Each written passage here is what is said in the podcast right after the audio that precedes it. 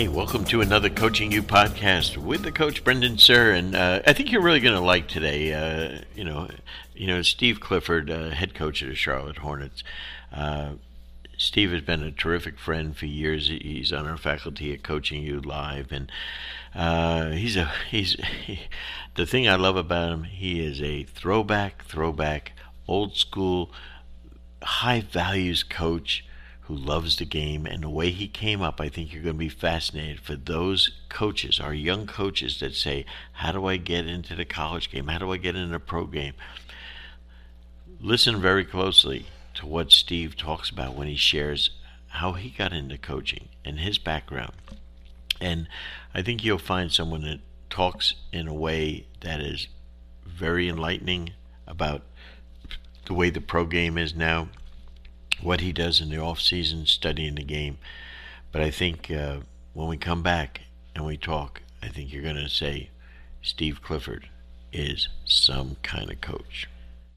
Our friends at Krossover want to help you coach smarter and win more games. They'll cut and tag your game film for you, giving you back interactive shot charts, searchable clips, and advanced statistics in just 12 hours. Stop wasting time in the film room doing all that tedious prep work. Simply log in and start getting powerful analysis straight from your video. Even if you think you already know what these guys are all about, I suggest you take another look. Their new insights features create hexbin charts and shooting efficiency reports for you and your opponents, something you're not going to get with Hudl or anybody else. Get the boys and girls teams on board and you'll both save 10%. Add on football, volleyball, lacrosse, hockey, or soccer, and your savings go up from there. Sign up at www.krossover.com forward slash coaching you to receive one free game. That's crossover with a K dot com slash coaching you to get one free game. Thrilled today to have Steve Clifford, the head coach of the Charlotte Hornets, with us. Steve, thank you so much for taking the time this morning. Oh, thank you, Brendan. It's good to be with you. The last time that you and I were physically together was down to the Orlando Summer League, and uh, my God, you had a little problem with your tooth. Everything okay? Everything is okay. Unfortunately, there. Uh, uh, if anybody's ever had wisdom teeth issues, uh, it came at a came at a bad time, so I had to get back here and yeah, uh, yeah, you know it is. It, it wasn't a big deal, but a couple of days of, of uh, discomfort, you know. Yeah, well, you know, oxymoron. Uh, Chuck Daly once told me I had a wisdom tooth problem with the Pistons. He said I've never had an assistant coach that had wisdom teeth because you don't have much wisdom, my friend. and, and, then Chuck deadpanned and walked away, you know. Uh, but but you know that you know sorry uh, yesterday to see uh, you know one of our coaching legends in Rollie Massimino uh, pass yesterday, and uh, you know and I and I thought back to so many of the times, and you know when you have these guys come into your life that you meet as a young guy. I mean, I was like 20 years old, and he came from, you know, he was a Hubie Brown guy. He was a Jersey guy. I don't know if you know that. He was just below Newark, and uh, you know, he was a Jersey guy, and then Fratello was his assistant, and uh, you know, so it was. Uh, so I knew him. He was he was Chuck's assistant at Penn. How about that? When yeah, you know. I, will tell you what's uh, interesting is I and and I agree. It's a sad day. He was a great coach, obviously, and a great man. I have a connection with Coach Massimino and his family going all the way back to uh, when I was like a fourth or fifth grader. My dad was a terrific high school coach in Vermont, and he met Coach Massimino at a coaching clinic. And my father uh, was the public school coach in our town, and there was also a Catholic coach, uh, Catholic school, and he and the guy uh, a guy named Dick Jarvis coached a Catholic school. They started a basketball camp in northern Vermont, and they got Coach Massimino to start coming up every summer. Yeah, he would rent a camp uh, on the lake there. You know, Vermont's beautiful in the summer. He would come for the whole week. So when I was a young kid, fifth, sixth, seventh, eighth, ninth grade, uh, a week out of every summer, he would bring his whole family and he would come to his camp every day and speak and uh, so i you know i have a connection and the other thing is believe it or not uh, Coach Harter, Dick Harter, mm-hmm. used to do the off seasons when he was in the NBA in our area. Yeah. So both of them would be at camp, and um, you know, just I mean, you know, obviously he was Coach Massimino was a coach's coach. You know, the interesting thing you mentioned Dick Harter's name, uh, another great, great coach. But both guys love to do clinics and camp, uh, speak at camps, which nowadays you just don't. You know, a college coach would never speak at a camp because he can't go and speak at another NCAA coach's camp. We don't have those. He's probably not allowed to go speak uh, in you know at a camp uh, of where there's high school prospects because of stupid rules and stuff. So it's a it's a lost art. And I remember Dick Harter would do a hundred lectures a summer and trying to get Noah and Dick a hundred dollars a lecture. How about that? Hundred dollars. Uh, oh yeah. Well, when I was in college, like a lot of other guys back then, I'm sure they still do it. I was a Division three player. You would work a camp every week, and I did it yep. primarily in New England. And I bet I would see Coach Harter speak Yep. Oh, easily nine, ten times a summer, anywhere from the camps in Boston all the way up to Maine. You know, and I would uh, w- when I was coming up, um, you know, I, I tried to work a real job. One summer lasted about two weeks, and then after that, I would do ten weeks at camp, eight to ten weeks at camp a summer, just like you, and it was fabulous. You know, you go to the Poconos. I would go to, from Jersey. I'd go to the Poconos for a couple of weeks, work the, the late Bill Foster's camp uh, the Rutgers Duke Bill Foster, and then uh, Harry Litwack from Temple. Those two guys had a camp, you know. And then when a coach would come up, like a guy like, uh, you know, like you mentioned, like a guy like Mass or someone, they would spend the night there because they were going to another camp in the Poconos the next day, and they would actually do a clinic for you at night. And that's how I learned basketball, you know, from guys like that. They would share so much, and it's just a different culture now it's sad I, for the young coaches. They they want a quick fix how to get to college or pro, but they they really missed the jump, the experience that we had that I thought was invaluable, invaluable to learn the game. No, no, and I think a part of that. I mean, I'm not uh, as involved as I'd like to be, in in the grassroots part of basketball in our country, but. Uh, you know, I have nieces uh, and I have a little goddaughter who plays, and I think what's happened is as the game has been taken away from the high school coaches, mm-hmm. it's really changed all of that. Uh, where you know high school coaches taking their teams to weekend team camps, right? Would you mm-hmm. say, you know, then the whoever was running the camp, you know, setting up a chalk talk or a question and answer kind of thing at night where you sat around yep. and did that. To now, it's uh, you know, I went down to Orlando maybe two months ago, and I watched uh, uh, my brother's daughter. Uh, they live in Maine, and her seventh grade team played in the AAU. And you know, even at that age, I mean, she they had one game where they played, you know, one game at five forty-five and another game at eight fifteen. and you know, it's just about playing games now and traveling uh, and I just think so much of the teaching and the fundamentals have gone out of the game for the players, which, as you know, veteran NBA people will tell you. I mean, I remember being with the Knicks for me 16, 17 years ago, um, and Dick McGuire and Don Chaney talking about guys are less and less prepared every year that they come into the league fundamentally. Um, and I would say it's gotten worse and worse in that regard.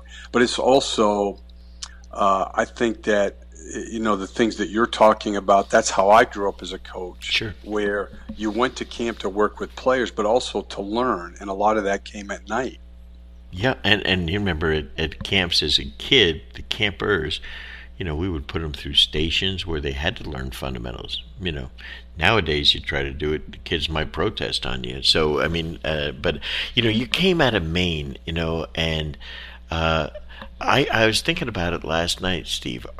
Are you the only coach in the NBA from Maine? Uh, actually, believe it or not, there's two head coaches right now. Cut it out. That were born in Maine. Brett Brown. Yes. Uh, he played at South Portland High School. Right. And uh, then played at Boston University for Coach Pitino. Right. Brett was Fabulous. his first recruiting class. And then he and I have a, a, long relationship because you may know this, but Brett Brown's dad, Bob Brown, yep, no Bob, is an absolute legend uh, in New England. He was yes. a tremendously successful high school coach. I worked for him at St. Anselm College, a Division two school in New great, Hampshire. Great school. Then I, yep, and then I also worked for him at Boston University. So Brett and I go way, way back. But there's actually yeah two two guys born in Maine that are head coaches right now. I forgot, you know, I had Brett coaching you this summer, and he mentioned anyway. He's telling us about his his history, and I know his dad, and but I forgot. I always associated him more with Boston because I'm playing for Rick, and uh, but you know I forgot that.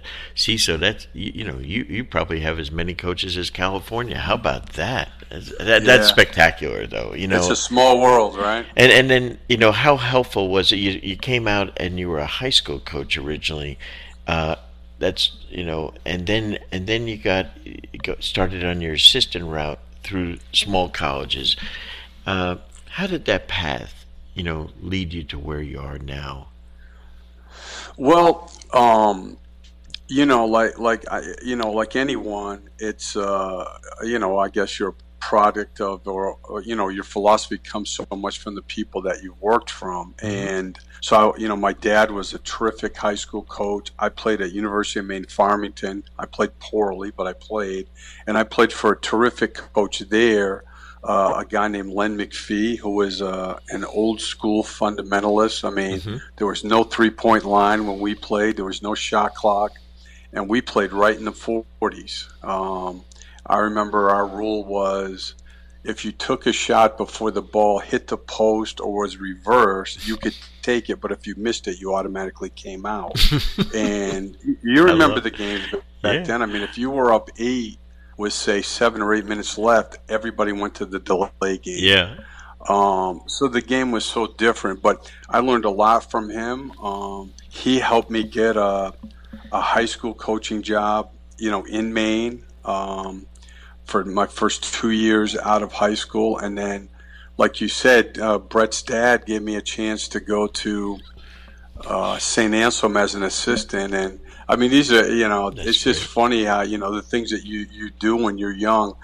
I went there for. Uh, I got to eat breakfast and lunch in the calf. I got to be the assistant women's soccer coach, which I knew nothing about. I think they paid me twelve hundred dollars. I did two intramural things for three hundred dollars each. I lived with Coach Brown in a house. He gave me a room for free, and then I used to work at a boot factory. Uh, every morning, I would get it was three a.m. to seven thirty a.m. Four and a half hour shifts where I was the guy that I sat with a little knife, and it was as the rubber, the hot rubber, I had to cut off the excess rubber off the mold on the boots. I could read. I used to take a book every day and say every 30 seconds it would come. You'd cut it off. It'd take two, three seconds. It would move, and I would read. And uh, that was my first, uh, whatever you want to call it. I was a volunteer. That was my first college coaching experience. How about that? Imagine if we ever suggested that nowadays to a kid, what they would say to us. I mean, it's it's it's it's a different thing, and uh, you know, and and the money, of course, became so different. Then uh, talk about how you know you went on first when you went on with uh, Jeff to with the Knicks as a first first year as scout.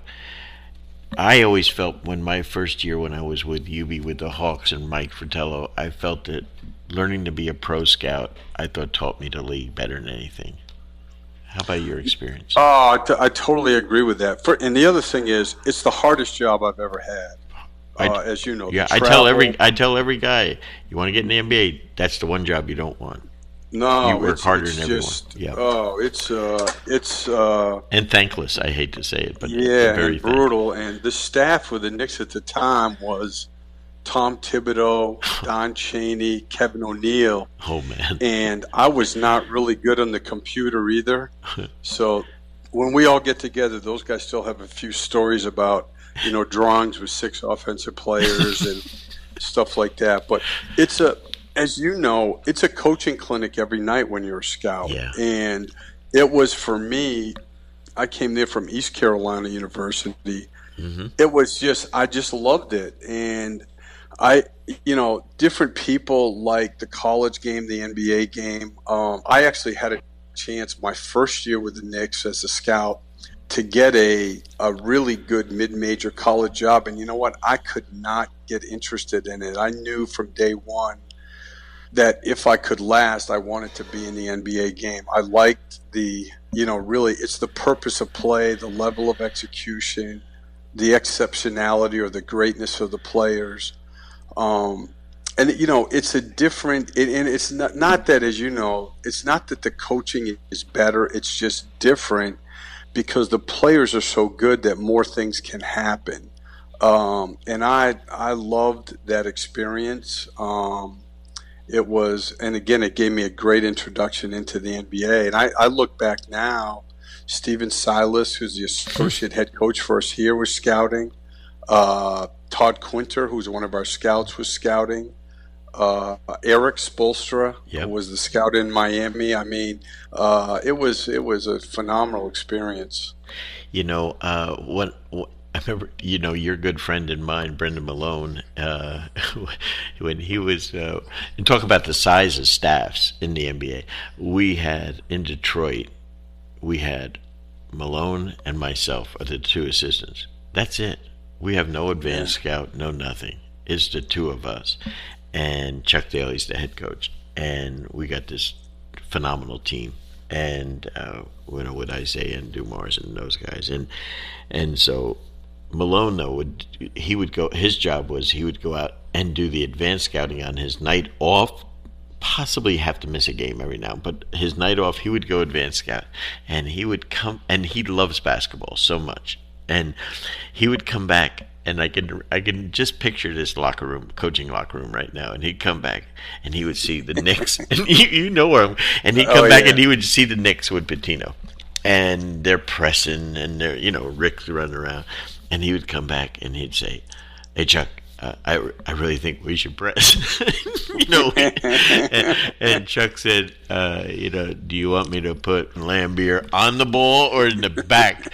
you know, and, and, you know, and and and you really think Isiah is going to be up there? You know, and it was just, you know, but he was sincere. He, you know, he was really trying to help. Then he would go to the west and he'd go see. Uh, Denver play, and Doug Moe's coaching, and they got the passing game, and they're running, scoring 140 points, and he'd come back and say, "Chuck, we got to put in the passing game and stuff."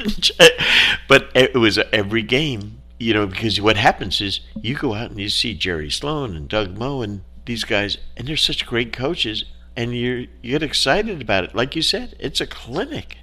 Oh it, no, it, it really is, and and. Uh you know, with Coach Malone, believe it or not, my relationship with him also go back goes back to when I was in college, and he was an assistant at Syracuse. Wow, yeah. He used to own a camp at Colby College in Maine. Didn't know and that. And that was yeah, and that was one of the camps that I used to work at in the summers. So when Michael was, yeah. oh, I want to say fourth, fifth grade. Yeah.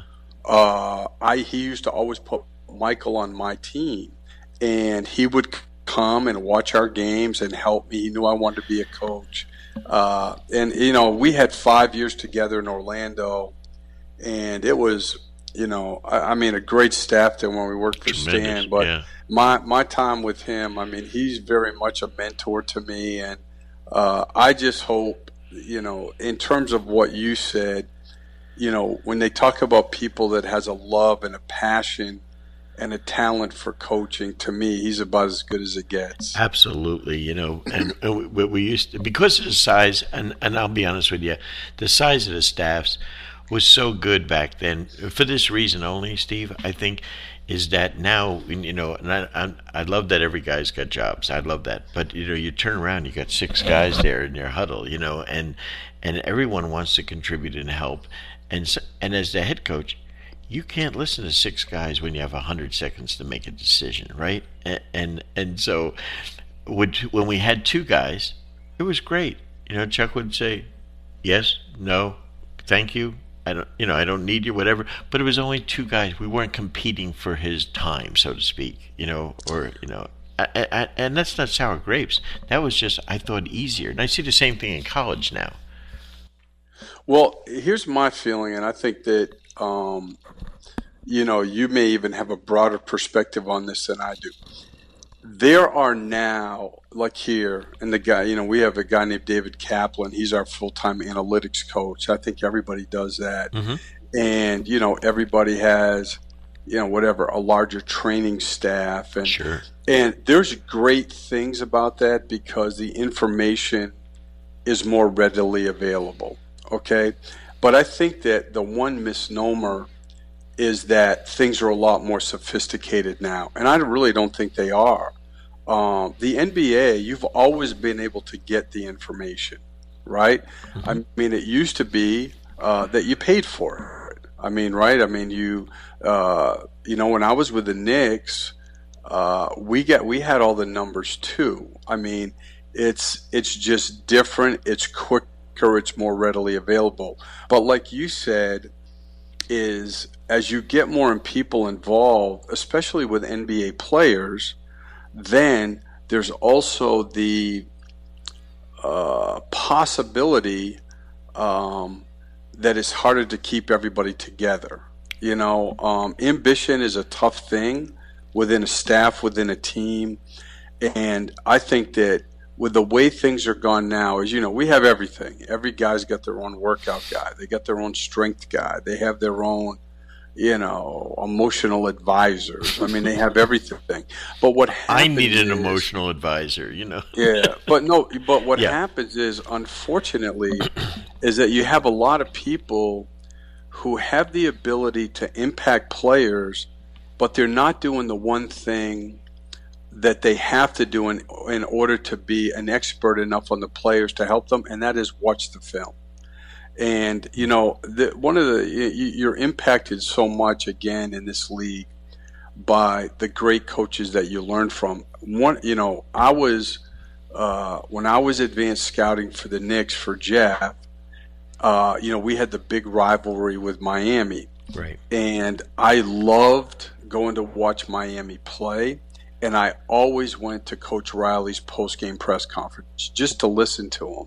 And one of the things he said one night, and I've never forgotten it, was they asked him about a stretch of the game, and he said, This is what I think, but to be honest with you, I never really know until I watch the film.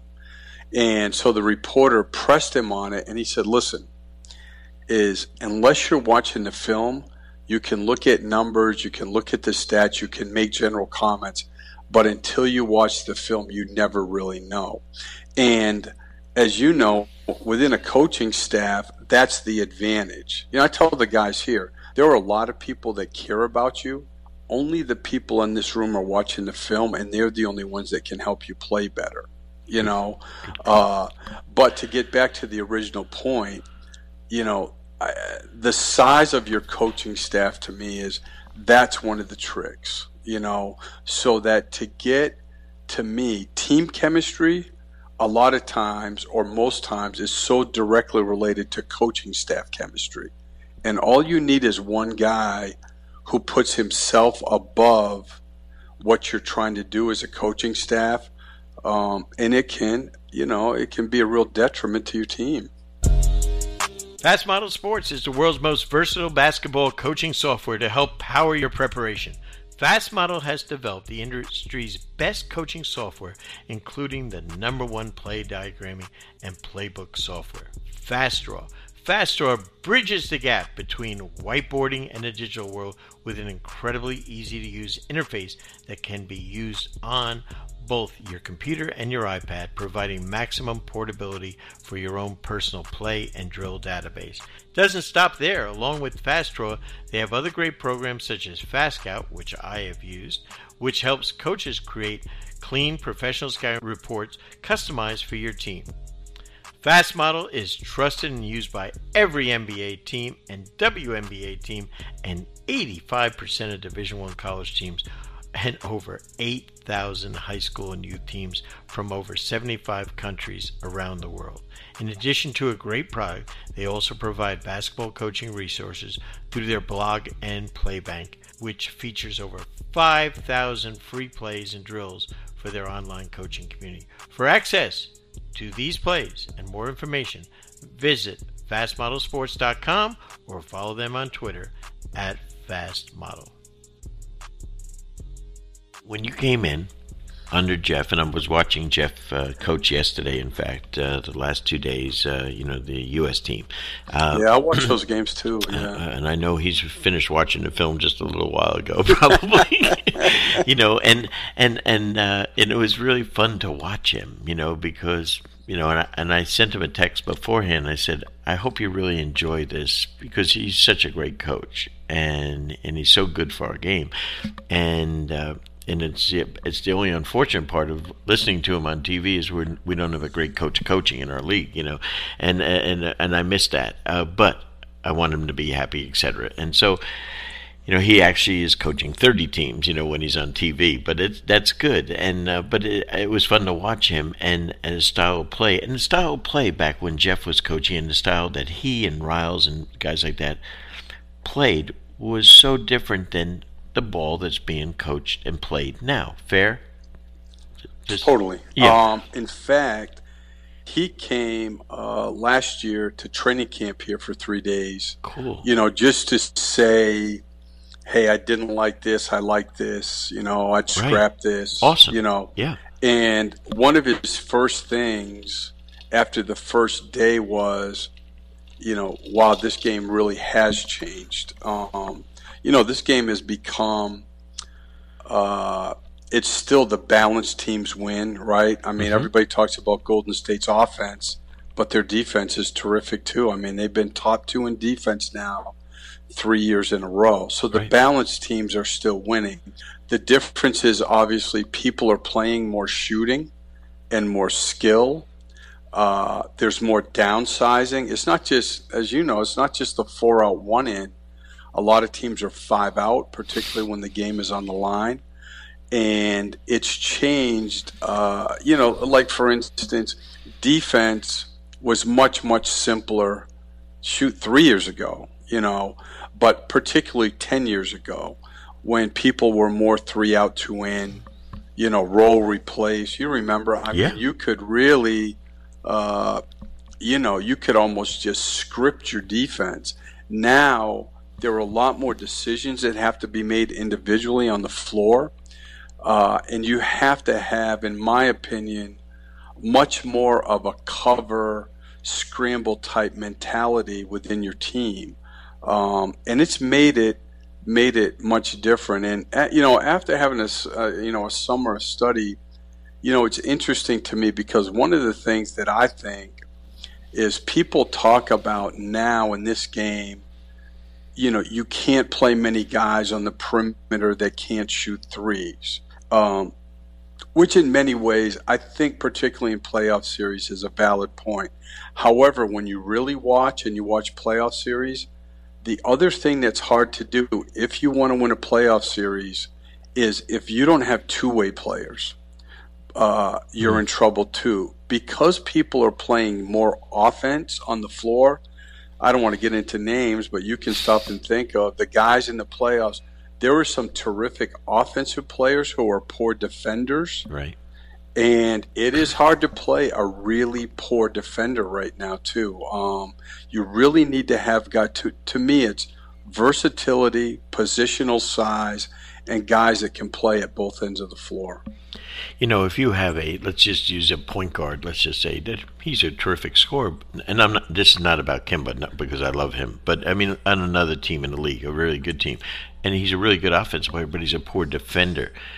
Then, and, and now what you can do is use that small player to screen so that the little guy, the poor defender, has to switch on to the better player, and and that's what you're talking about, and that's the creativity of it's not running plays as much as concepts and exploiting a thing. Is that correct? What do you think?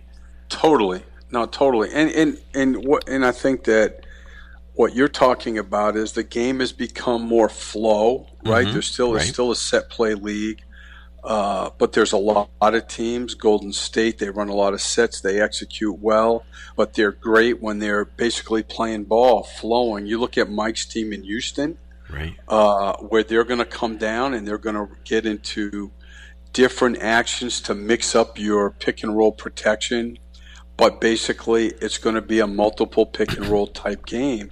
And to me, again, um, and, and there's obviously a difference between uh, the really good players who can be exceptional players during the regular season and then also have the type of game that can be effective in the playoffs. And then there's other guys that can help you win in the in the regular season but are going to struggle in the playoffs. So I think you also depending on where your team is at, you have to be careful about how you evaluate. And when you sit in the summer and you just sit and watch playoff series after playoff series, there were some really good players who had good, good years.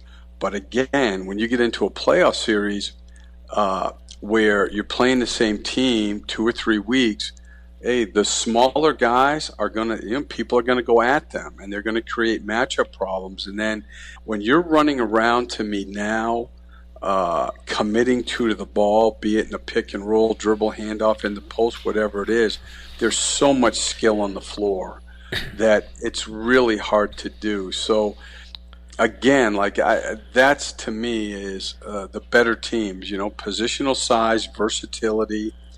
Um, but I, I still think everybody's talking about the guys that can't shoot threes. And what I also saw in the playoffs were a number of really good offensive players. And if they can't guard, they really got exposed in the playoffs. Hey, let's take a second to tell you about one of our partners, Dr. Dish. Dr. Dish basketball shooting machines are the most high tech and durable basketball shooting machines on the market today. Each shooting machine was designed specifically for high repetition training to allow players to improve through technology. Dr. Dish offers game like training to give hundreds of shooting reps in just minutes and to provide powerful analytics to help players improve their game. Dr. Dish also introduced Skill Builder, which is the first of its kind in basketball shooting industry that enables coaches and players to stay connected, design and upload training exercises that combine shooting, conditioning, and ball handling into one complete workout, and instantly receive feedback on their workout, allowing for real time adjustments and improved performance. It is without question the most innovative basketball training machine on the market. It's been the official shooting machine of Coaching U for the last two years.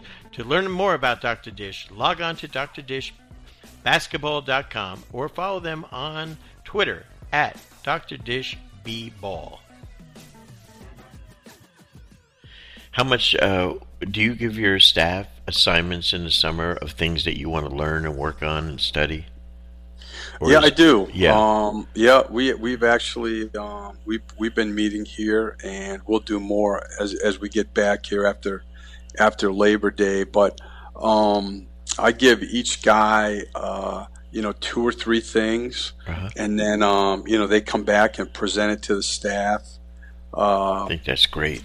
Yeah, it, I mean it's you, you, know, and I'm lucky here. I have a, a really a strong staff, and it's a working staff. They're all guys that uh, I think are good teachers. They're great with the players, but they love to study the NBA. And I think our, our game changed more in the last two years than any time. Uh, for me, this will be next year will be 18 years. The only time I can remember the game changing that much would have been when they changed the rules. Yes. Um, you know, I think it's really different now, and um, you know, trying to figure out the best way. I, I think as much defensively as anything to, you know, just have clean coverages. You know, so that you have a way to, you know, keep the matchups you want uh, without being in rotation all the time. Mm-hmm.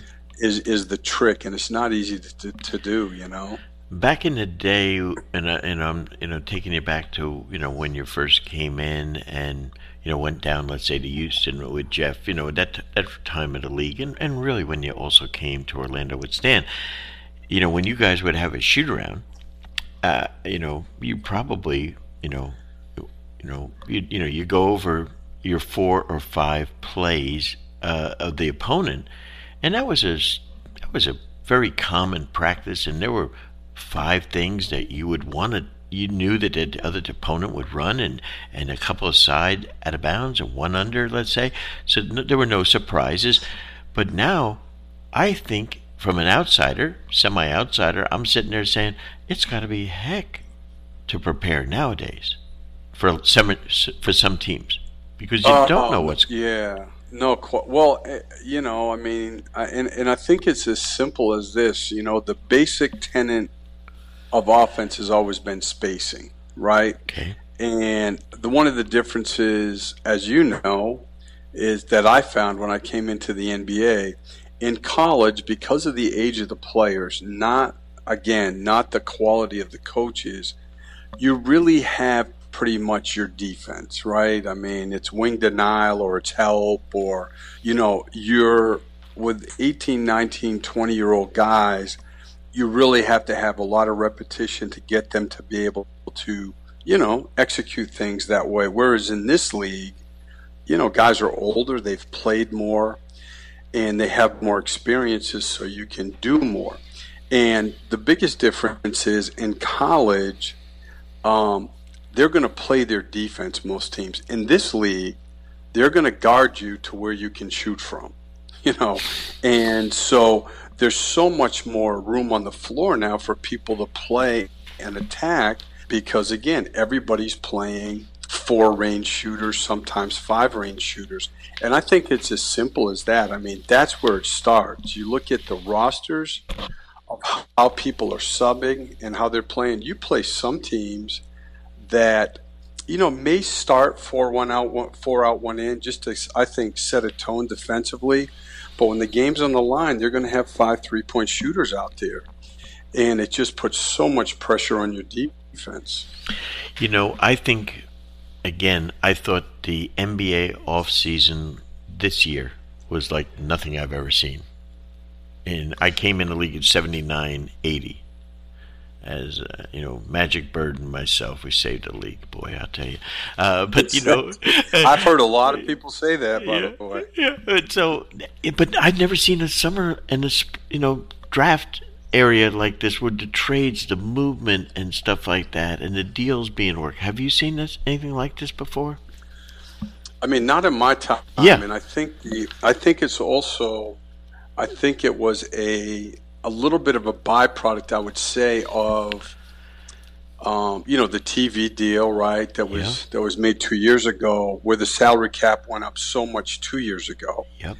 And then some people were able to, or were in positions with their roster to, you know, create space to be creative and do things.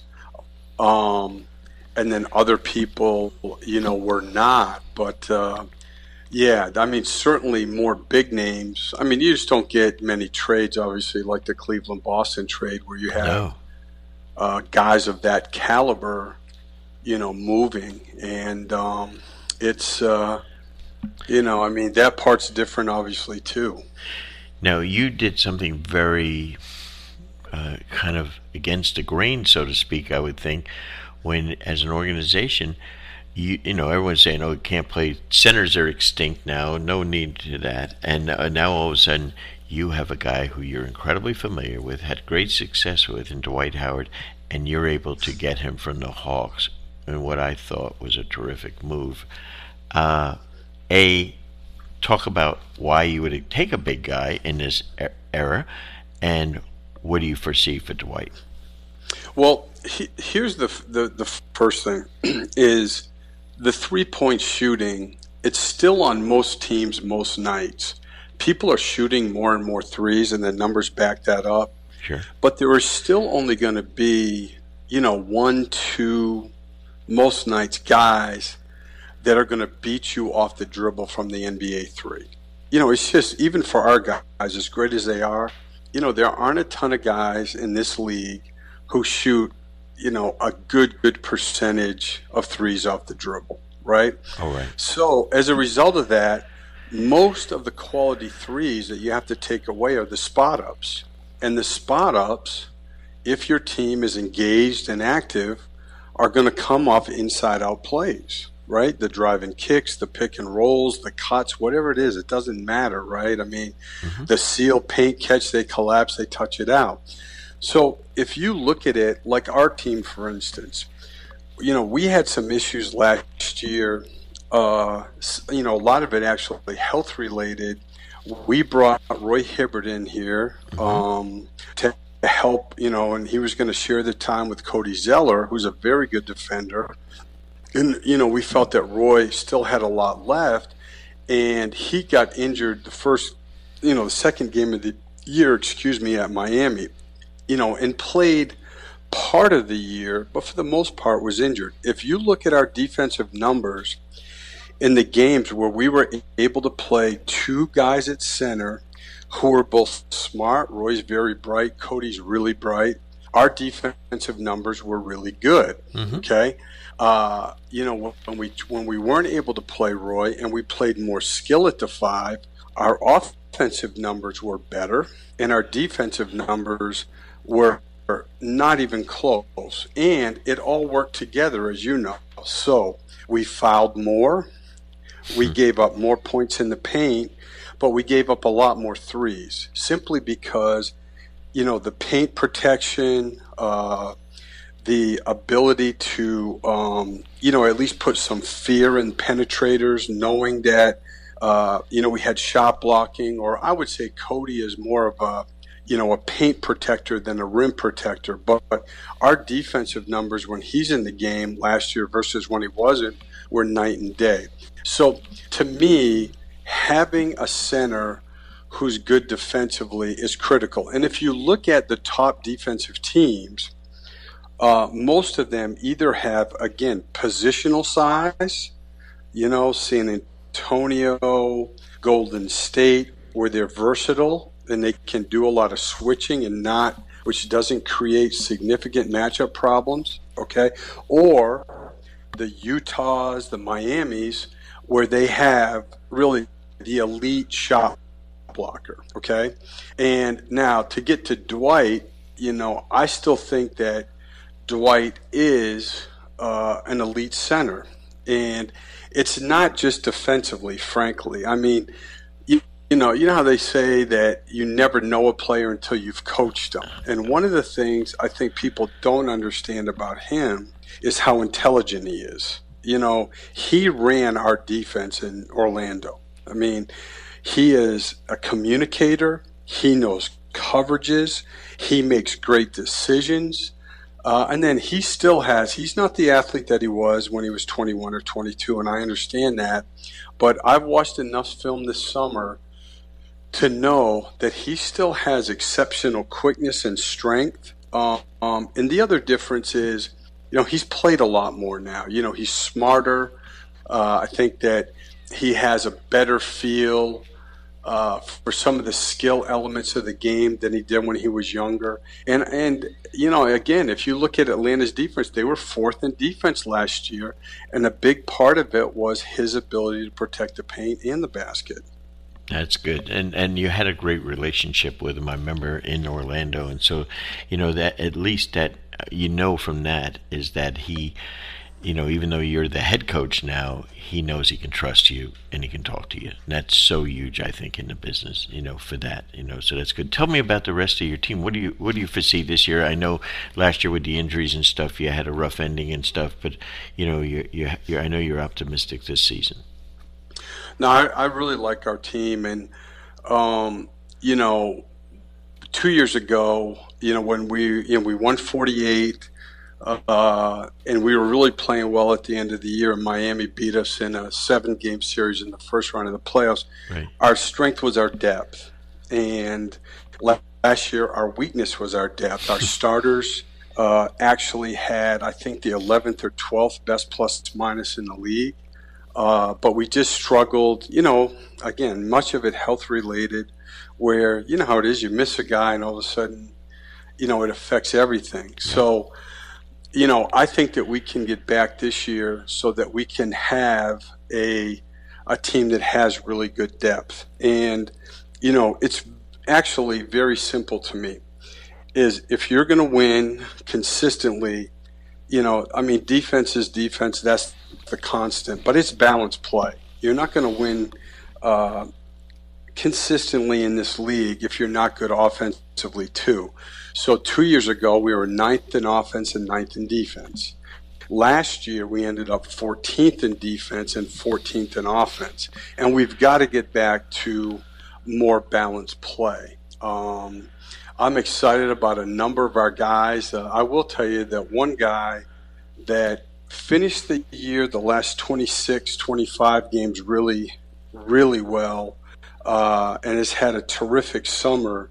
Here is Jeremy Lamb, and he's a he's a shot maker. Uh, he too he has positional size, uh, and he's really his body looks good. He's in a great frame of mind, but uh, he's had a great summer, and he's one of the reasons that I think our depth will be very much improved. Well, that, that's that's great, and and uh, you know, and I know um, that'll keep the boss Michael happy, and uh, you know, and uh, it, it's fun to watch. Uh, you know, someone like Mike who, you know, you know, came in the league with, and and you know, watch him, you know, develop, and I and I love the way he's approaching his ownership now and uh, what he's done, and and you have a great organization now, and you got Charlotte buzzing, which is an incredible pro town, I think, you know, and a great place to live. So, Steve, I'm really happy for you and really excited for you to get have a great year, and I appreciate you, and I know all of our listeners do around the world that listen get the chance to listen to Coach because you've given so much insight to them today, and thank you so much for sharing. No, thank you, Brendan. Anytime. It's great, as always. It's great talking with you. I appreciate it, my friend. Thanks again.